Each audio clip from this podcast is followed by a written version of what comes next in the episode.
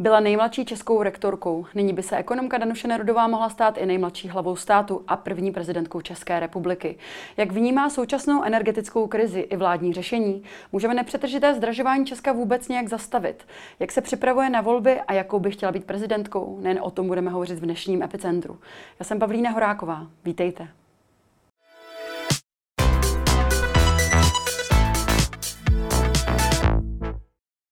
Ve studiu vítám bývalou rektorku Mendelovy univerzity, ekonomku, vysokoškolskou pedagožku a také kandidátku na prezidentku Danuši Nerudovou. Dobrý den. Dobrý den.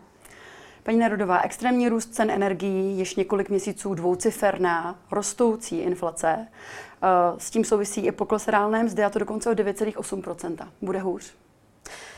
Eh, my všichni se musíme snažit, eh, aby bylo líp a vláda musí začít činit dostatečné kroky na to, eh, aby lidé měli na další vyučtování elektrické energie, které přijde, aby rodiče mohli mít radost z toho, že jejich děti chodí do školy a nemuseli řešit, jestli budou mít na to, aby jim zaplatili obědy, anebo jestli budou mít na to, aby jim koupili nové pouzdro.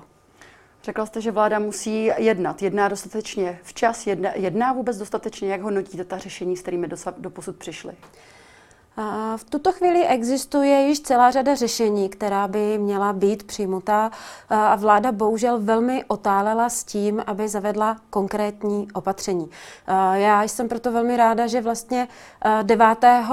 září konečně na evropské úrovni v podstatě by mělo vzniknout nějaké evropské řešení, protože ta krize se netýká jenom České republiky, týká se celé Evropské unie a to řešení, to zastropování cen, o o kterém všichni hovoří jako o e, tom e, možném řešení té krize, tak prostě musí přijít na e, evropské úrovni. Ale je to skutečně řešení, protože někteří odborníci hovoří o tom, že to zastropování cen plynu pro výrobu elektřiny tedy není řešením, protože skutečným problémem je nedostatek těch energií. Já to řeknu na příkladu. Představte si, že máte v Evropě milion kubíků vody a vláda začne lidem dávat peníze na to, aby si tu vodu mohli koupit. A té vody je omezené množství. Když jim vláda bez ohledu na to, kolik té vody lidi spotřebují, začne dávat další peníze, tak to povede jenom k dalšímu růstu cen, protože to množství vody bude pořád stejné.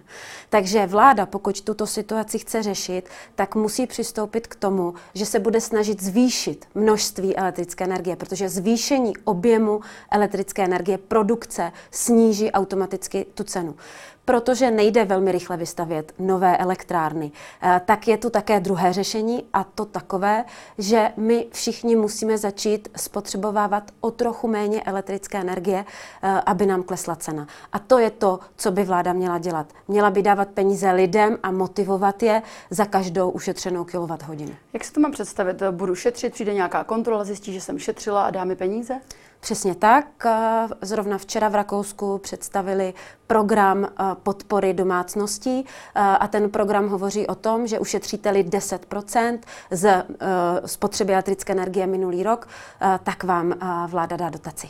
Hovořili jsme tady o tom celoevropském řešení, vy jste nastínila i některé možnosti na té národní úrovni. Právě o tom řešení na té národní úrovni hovořil i uh, premiér Fiala. Často se tady uh, spekuluje o možnosti zastropování těch cen. Je to pro vás řešení? Protože minister Síkala hovoří o tom, že to je velmi drahé řešení. Je to drahé řešení, ale je to jediné možné řešení, eh, které jde udělat na evropské úrovni.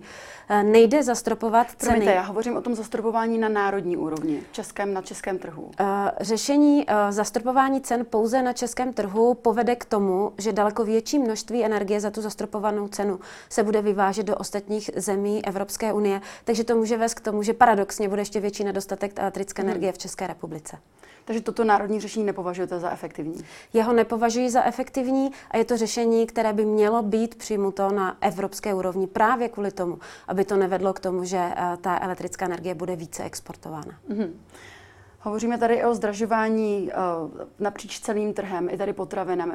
Potraviny, které zdražují opravdu závratně. Mě by zajímalo uh, mnoho odborníků, ale i právě politických představitelů. To dává do souvislosti s konfliktem na Ukrajině. Ale proč právě v České republice rostou ty ceny podstatně rychleji než například právě v Evropské zóně nebo v Evropské unii? Podívá, podíváme-li se zpět, tak my jsme měli již vyšší inflaci před tím, než vypukl konflikt. A to z důvodu toho, e, že minulá vláda e, jednala, co se týká státního rozpočtu, poměrně neuváženě, měla obrovské výdaje, velmi výrazně jsme se zadlužovali ve srovnání s ostatními zeměmi a proto jsme už do toho konfliktu vstupovali s tak trošku horší inflací eh, v porovnání s ostatními zeměmi. Takže když potom přišel ten válečný šok, eh, tak ten samozřejmě tu inflaci ještě zvýraznil. Eh, růst ceny elektrických energií, ropy a plynu se na tom podepsal velmi výrazně a je na vládě, aby skutečně přijela taková opatření, aby se z elektrické energie nestal kaviár. Elektrická energie není kaviár. Elektrická energie je něco, co potřebuje každý z nás. Když byste měla oznámkovat tady to, jak, jakým způsobem eh, vláda komunikuje, jakým způsobem a s jakou rychlostí řeší tuto krizi, jaká by to byla známka a proč? Za mě by to byla nedostatečná. Ta komunikace je nedostatečná, nedostatečně se vysvětlují příčiny té krize, nedostatečně se vysvětluje, eh, že eh, to, že přestaneme třeba dodávat elektřinu na burzu v Lipsku, nemůže nemůže nastat, protože my od Německa potřebujeme ropu. Eh, tak jak my jsme solidární s Německem v elektrické energii, tak oni s námi jsou zase solidární v ropě a v plynu. Eh, takže to je jedna eh, část té komunikace a druhá část komunikace je to vysvětlování, že to zastropování není samospásné, že Evropa se potýká s nedostatkem elektrické energie a že to prvotní, co se bude muset řešit, je nedostatek elektrické energie. A tam, že se musí hledat řešení, jako například Francie, která už řekla, že ke konci roku spustí tři odstavené jaderné elektrárny, Německo, které hledá kapacity, aby znovu spustilo uhelné elektrárny a tak dále. To je cesta řešení té, eh, té krize, kterou v tuto chvíli máme, zvýšení produkce elektrické energie. Je toto konec Green Dealu nebo minimálně zpomalení? Eh, já si naopak paradoxně myslím, eh, že to je něco, co ten Green Deal bude velmi výrazně akcelerovat a to z toho důvodu, že my musíme hledat jiná řešení a my musíme být eh, energeticky soběstační. Je to otázka bezpečnosti celé Evropy, takže z mého pohledu to naopak povede k tomu, že některá opatření, která jsou v tom Green Dealu, budeme muset realizovat daleko rychleji. Mm-hmm. Minulý týden ta cena elektřiny se přehoupla přes eh, dokonce tisíc euro za jednu megawatt hodinu. Eh, nehrozí tedy, že by to za té současné situace, že by ty energetické firmy a obchodníci mohli ve velkém krachovat? A jaký dopad by to pak mělo na uživatele, na spotřebitele? Ta cena elektrické energie se vyhoupla přes tisíc euro, ale potom začala velmi eh, strmě eh, klesat právě, protože jak Evropská unie, tak G7 vyslalo signál, že dojde k zastropování cen eh, té elektrické energie, takže ta cena naštěstí začala klesat. Ale máte pravdu, samozřejmě, že ta energetická krize dopadá kromě domácností také na firmy, které se potýkají s enormním nárůstem cen vstupů, což může vést ke zvyšování nezaměstnanosti, to znamená k propuštění lidí a já jsem velmi ráda, že jsem uh, četla, že pan ministr Jurečka avizoval, že vláda počítá se zavedením Kurzarbeitu, což by mohlo být řešením uh, propuštění lidí z uh, firm.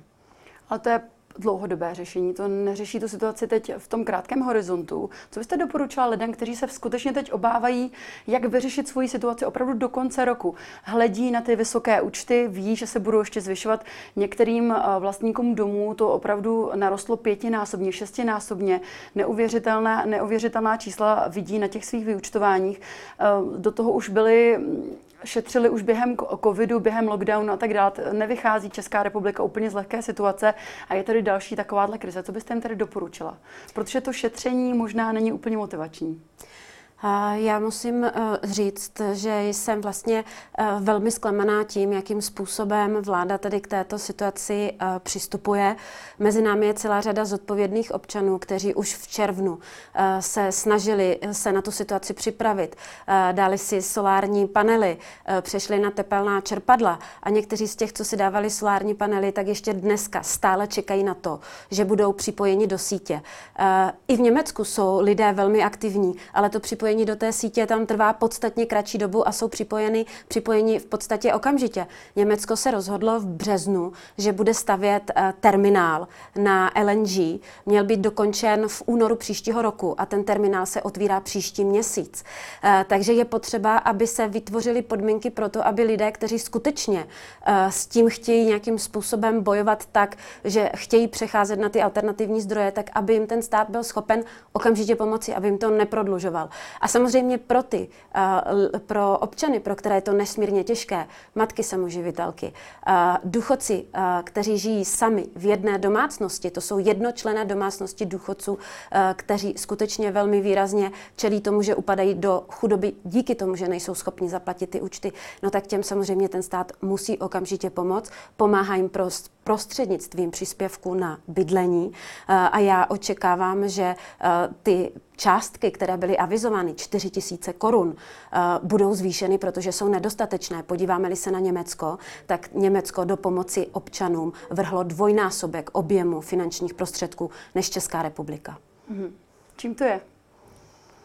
Um, je to možná otálením naší vlády. To už v červnu tohoto roku bylo jasné, že ta krize přijde, že bude výrazná, že skutečně na trhu je nedostatek elektrické energie. Já si prostě myslím, že to mělo být řešeno už uh, před prázdninami uh, a že uh, bez ohledu na to, v jaké situaci se nachází náš státní rozpočet, tak bez ohledu na to skutečně je potřeba chápat obavy těchto lidí a je potřeba je maximálním způsobem ujistit, že budou schopni ty účty za elektrickou energii zaplatit, protože já opakuji, elektrická energie není kaviár. Každý z nás, i ten, který šetří, tak potřebuje určitý díl elektrické energie denně.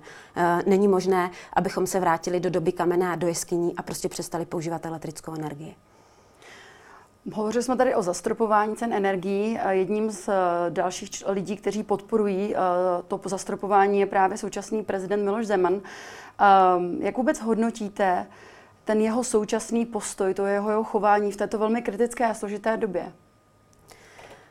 Já jsem si nevšimla, že by pan prezident eh, byl nějak výrazně přítomen ve veřejném prostoru. Role prezidenta je velmi klíčová právě v takovýchto krizích a je klíčová v tom, že prezident má uklidňovat nálady ve společnosti, má vytvářet enormní tlak na vládu, aby věci, které například mohou vést k radikalizaci obyvatel, tak aby je řešila, aby je řešila rychleji, eh, než je řeší. To všechno mi v tuto chvíli chybí a nevidím, že by se to dělo. Hmm. No v tom prezidentském slibu je doslova napsáno, že by měl eh, prezident zastávat svůj úřad v zájmu všeho lidu. Je tedy Miloš Zeman prezidentem všeho lidu podle vašeho názoru? Eh, pro mě Miloš Zeman je prezidentem svých kamarádů na hradě, nikoli prezidentem deseti milionů lidí. Jak vůbec hodnotíte to okolí, kterým se on obklopil na tom hradě? Protože víme, že těch kaus, které doprovázely um, všechny ty poradce a spolupracovníky, bylo opravdu mnoho za posledních let. Jak to hodnotíte? Eh, já se domnívám, že prezident by se měl obklopit morálně bezúhonnými eh, lidmi, eh, které, kteří mají vysoké hodnotové principy. Tomu se bohužel tak nestalo. V další části Epicentra s Danuší Narodovou budeme hovořit o tom, jaká by chtěla být prezidentka a proč vlastně kandiduje.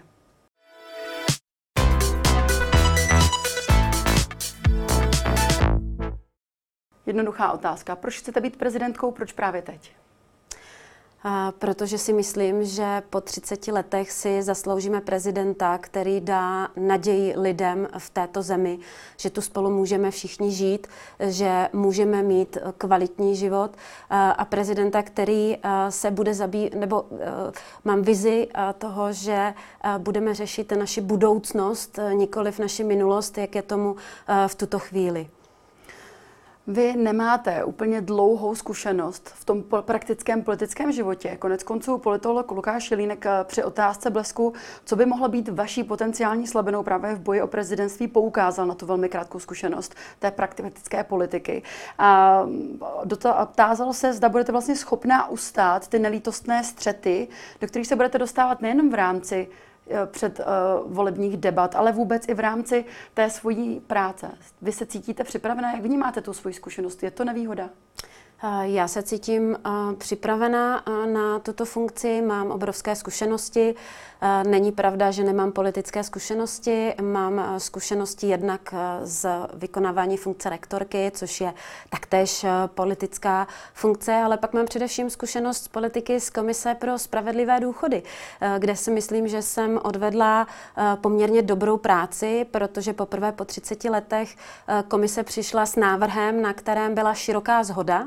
A ten návrh, který vznikl za minulé vlády, si dnes pan ministr Jurečka bere a bude ho realizovat. Chce zavádět minimální důchod a to je to, co, s čím přišla Komise pro spravedlivé důchody. No a jedna z věcí, která vznikla v té komisi, tak ta už teď začne od ledna roku 2023 platit a to je ono o něch 500 korun za každé vychované dítě. Od ledna 2023 každá osoba, která vychovávala dítě, buď žena nebo muž, tak dostane k důchodu 500 korun za každé vychované dítě. Takže já mám bohaté politické zkušenosti a předpokládám, že je eh, v těch nadcházejících eh, měsících zúročím. Dobře, vy jako ekonomka a právě jako bývalá rektorka univerzity, tak vy máte zkušenosti a znalosti, které možná nebyly by efektivně alokovány v té zákonodárné části politiky, protože přece jenom v České republice role prezidenta, prezidentky eh, je reprezentativní. A mojí největší výhodou je to, že jsem nadstranický kandidát. Rektor je nadstranický a já jsem celý svůj život nebyla členem žádné politické strany, byla jsem vždycky nadstranická a to je obrovská výhoda pro prezidenta, protože prezident nebo prezidentka má být člověk, který nikomu nestraní. Člověk, který moderuje a provádí politiky diskuzí. Člověk, který má právě důvěru všech politických stran, protože je nadstranický a nikomu nestraní. Takže z mého pohledu to patří k jedním z největších výhod Věříte, že, by, že byste mohla získat důvěru všech politických stran? Věřím tomu. Někteří mohou to vaši kandidaturu vnímat jako snahu zviditelnit se, abyste podobně třeba jako Pavel Fischer nebo Marek Hilšer skončila po volbách například v Senátu, nebo naopak právě, nebo ne naopak, ale zůstala v té vysoké politice. Jaký je vůbec plán B, kdyby to nevyšlo? Je to ta další cesta, kterou byste byla ochotná, na kterou byste byla ochotná se vydat? Uh... Kandidování na funkci prezidentky České republiky je taková věc, že ten, kdo na tuto funkci kandiduje, tak si samozřejmě v tu chvíli nemůže připouštět jakkoliv, že by jednak prohrál a za druhé počítal a vymýšlel, jaký má plán B. Já samozřejmě nějakou uh, představu mám, ale to, co to skutečně eh, bude, uh, tak v případě, že by ta situace nastala, tak budu řešit až po volbách. Kolik vlastně máte podpisů teď? Já v tuto chvíli nedokážu říct, kolik máme podpisů, protože se přiznám, že jich máme velké stohy, které nám leží v kanceláři. A právě díky tomu, že jsou to velké stohy, tak jsme se dohodli, že je začneme eh, v průběhu září postupně sčítat a kontrolovat, takže někdy na konci října eh, bychom měli vidět, kolik přesně těch podpisů máme, ale máme neuvěřitelnou podporu, eh, máme neuvěřitelně aktivní dobrovolníky, kteří sbírají podpisy, takže já pevně věřím, že těch 50 tisíc podpisů nazbíráme sbíráme. Co jsou tedy pro vás ta nejzásadnější témata, která byste chtěla, ke kterým byste se chtěla věnovat jako prezidentka? Co to pro vás je? Pro mě tím jedním zásadním tématem je teď ta aktuální situace, to rozdělení společnosti právě v důsledku dopadů ekonomické krize na domácnosti. Nechci být prezidentkou, která jenom utišuje lidi, ale jako ekonomka vím o celé řadě konkrétních řešení. Chci, aby se i skupiny obyvatel, které mají specifické potřeby, jako jsou, jak už jsem hovořila o tom, důchodci, kteří žijí sami, matky samoživitelky, handicapovaní, aby i tyto skupiny obyvatel se staly součástí společnosti v tom smyslu, aby se cítili důstojně, aby nebyli na okraji společnosti, protože, by pořád, protože pořád musí žádat někoho o sociální dávky a mají pocit, že na ně někdo zapomíná. To je jedna velká oblast, to znamená ekonomická kompetence a skutečné řešení dopadů ekonomické krize. Druhá oblast, ve které já bych chtěla hrát zásadní roli, je sociální soudržnost. Skutečně apel na, na politiky, aby nezapomínali na nikoho, na žádnou skupinu obyvatel. Ehm, v roli rektorky eh, jsme si na univerzitě zkusili mezigenerační univerzitu a učili jsme spolu komunikovat eh, mladou generaci se staršími prarodiči a to je ta cesta, kterou prezident má volit k tomu, eh, ta komunikace, aby, aby vlastně nechce se mi ani říct slovo spojovat, protože se to stalo obrovským klíše. Každý chce spojovat a nikdo vlastně neví, jak to udělat, ale je to o tom naslouchání a o té komunikaci.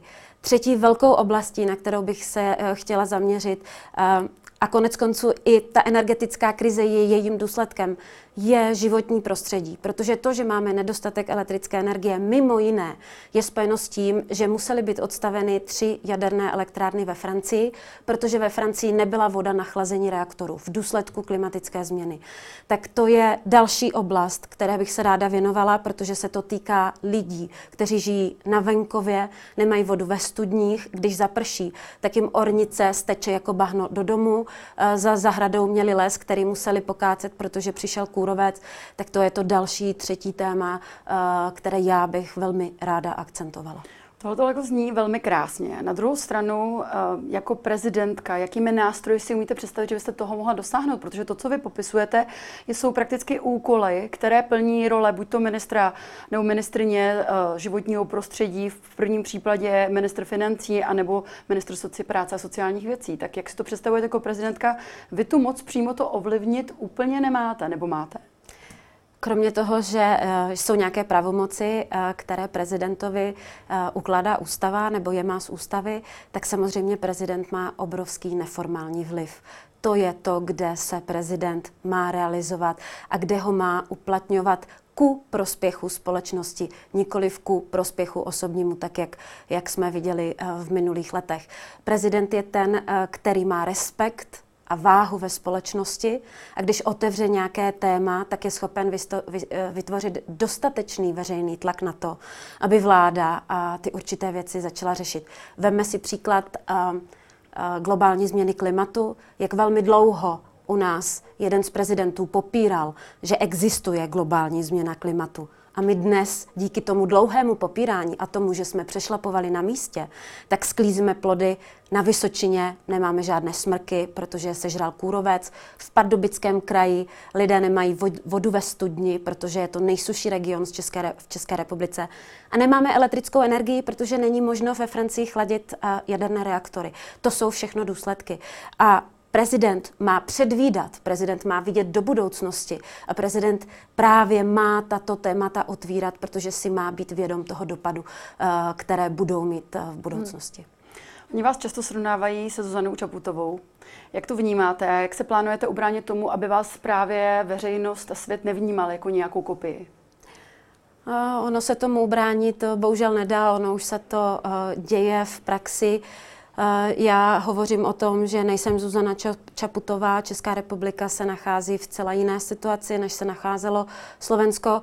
Na druhou stranu, má-li být to srovnání v rovině uh, ženy, která je empatická, která v životě něčeho dosáhla, ženy, která stělesňuje budoucnost a moderní politiku, tak pak uh, to srovnání vnímám jako na místě. Hmm.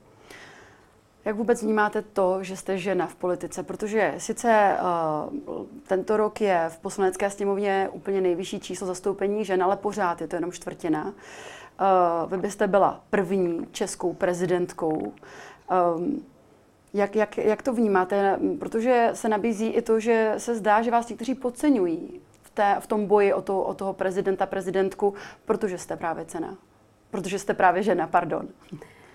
Ano, máte pravdu, ženy bývají podceňovány.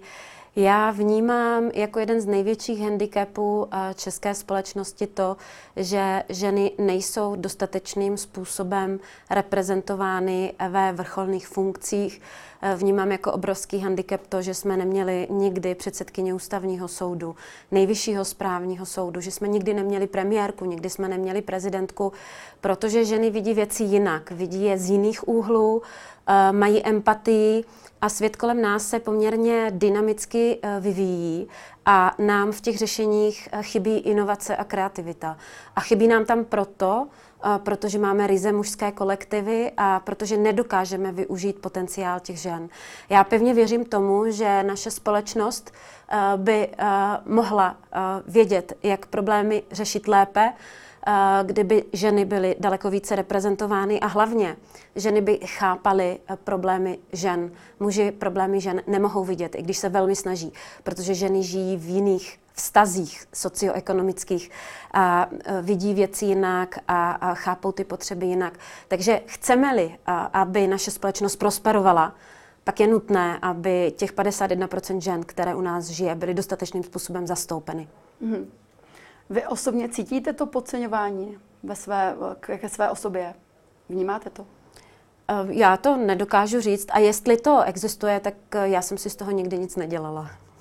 Jak vnímáte to, že se v kuloárech proslýchá, že Andrej Babiš vlastně velmi bedlivě sleduje ty průzkumy, v kterých vy jste, předvolební průzkumy, v kterých vy jste v některých na eh, třetím místě, v některých na čtvrtém místě. Každopádně on se nechal slyšet, že kdyby to vypadalo, že se probujete do toho druhého kola, tak on by právě zvažoval to, že by za sebe vyslal právě Alenu Šilerovou. Co vy na to říkáte?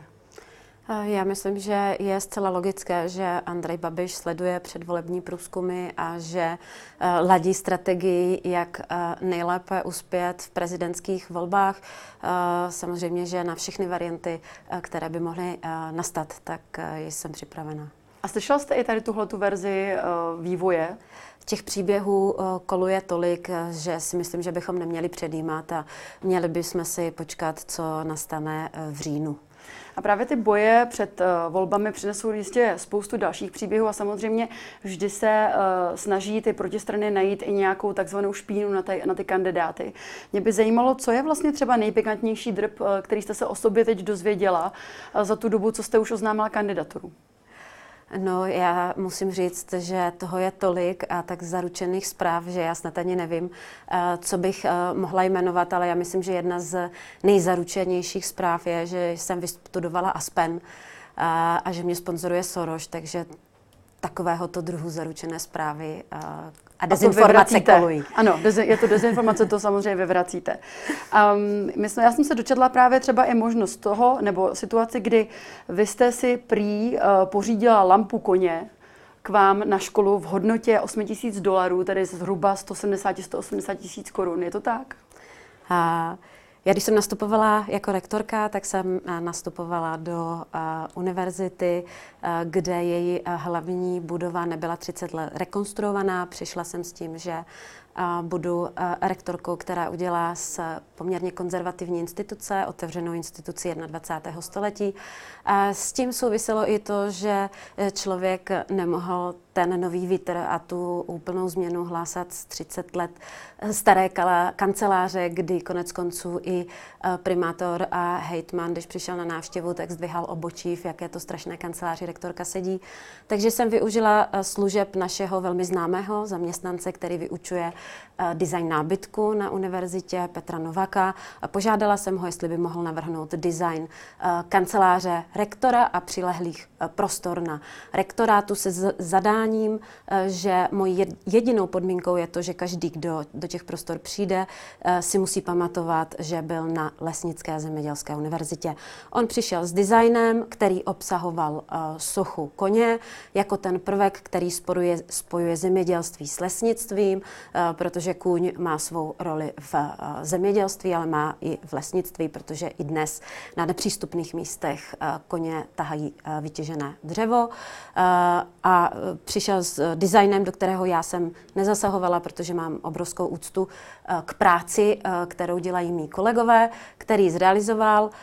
Um, socha koně se zrealizovala, nicméně nestála 8 tisíc dolarů, byla koupena z druhé ruky někde na nějaké výstavě.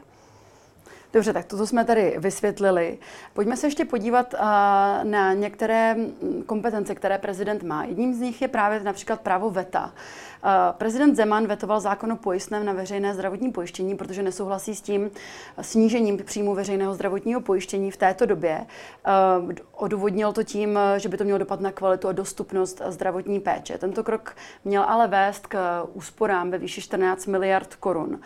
Byl tento krok podle vašeho názoru správný a v jakých případech si umíte představit, že byste vy využívala právo VETA? Je toto situace, které by to mělo být použito?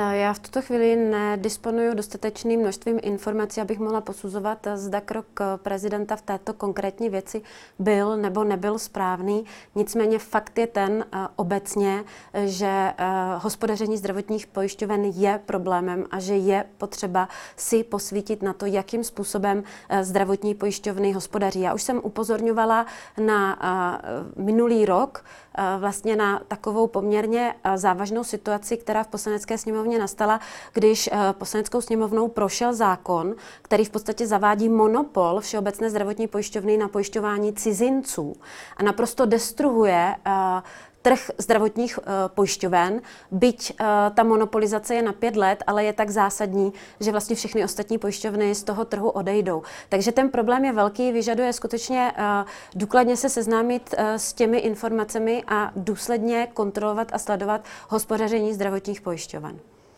A když byste si do budoucna představila právo VETA, umíte si představit situaci nebo problematiku, v které by to mělo opodstatnění použít ho jako prezidentka?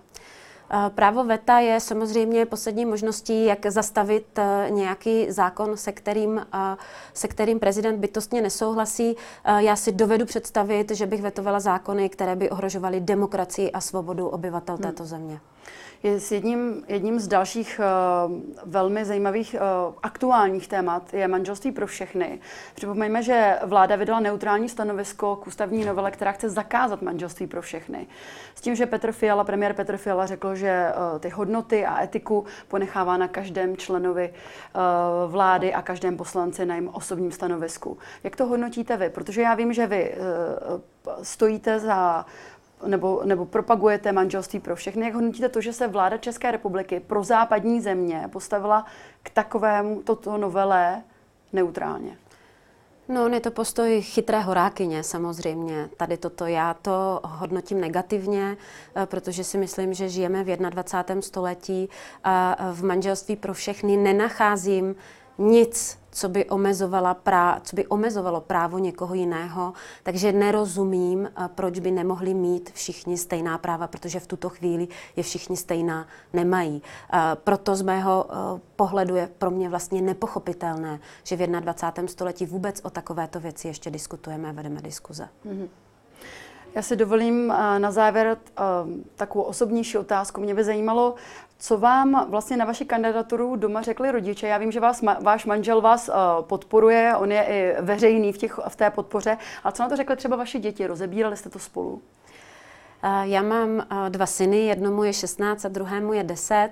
Samozřejmě, že každý to vnímá tou svou perspektivou toho svého věku, ale od začátku vlastně i oba dva synové tomu neměli žádný odmítavý nebo negativní postoj. My jsme spíš diskutovali a rozebírali jsme právě ty negativní stránky, které to sebou nese, tu pozornost médií, to, co probíhá na sociálních sítích eh, a dohodli jsme se na nějakých pravidlech eh, a my synové mi pomáhají v kampani.